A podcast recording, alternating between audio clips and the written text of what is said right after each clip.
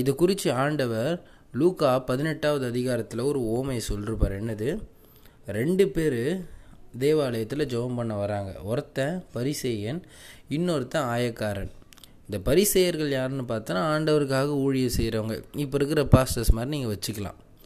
இந்த இன்னொருத்த ஆயக்காரன் யாருன்னா வரி வசூலிக்கிறவங்க.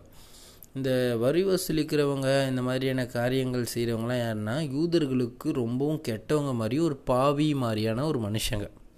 இவங்க ரெண்டு பேர் என்ன பண்ணுறாங்க ஜப ஆலயத்தில் வந்து ஆண்டவருக்கு முன்னாடி ப்ரேயர் பண்ணுறாங்க இந்த பரிசை என்னவா ப்ரேயர் பண்ணுறான் ஆண்டவரே நான் என்னது பரியக்காரர் அந்நியாயக்காரர் உபச்சாரர் போல மற்ற மனுஷனை போல நான் இல்லை. இதோ இங்கே இருக்கானே இந்த ஆயக்காரனை போல கூட நான் இல்லை ஆண்டவர். அதனால் உண்மை சோத்தரிக்கிறேன்.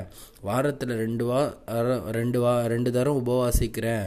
என் சம்பாத்தியத்தை எல்லாம் தசமபாகம் கொடுக்குறேன் அப்படின்னு அவனுக்குள்ளே ஜெபம் பண்ணிட்டு போகிறான் இந்த ஆயக்காரன் என்ன பண்ணுறான் தன் கண்களை ஆண்டவருக்கு முன்பாக வானத்துக்கு நேராக ஏறெடுக்க துணியாமல் தன் மார்பில் அடித்து கொண்டு தேவனே பாவியாகி என்மேல் கிருபையாக இருமென்றான் ஆண்டவர் சொல்கிறாரு யார் இங்கே நீதிமானாக்கப்பட்டது?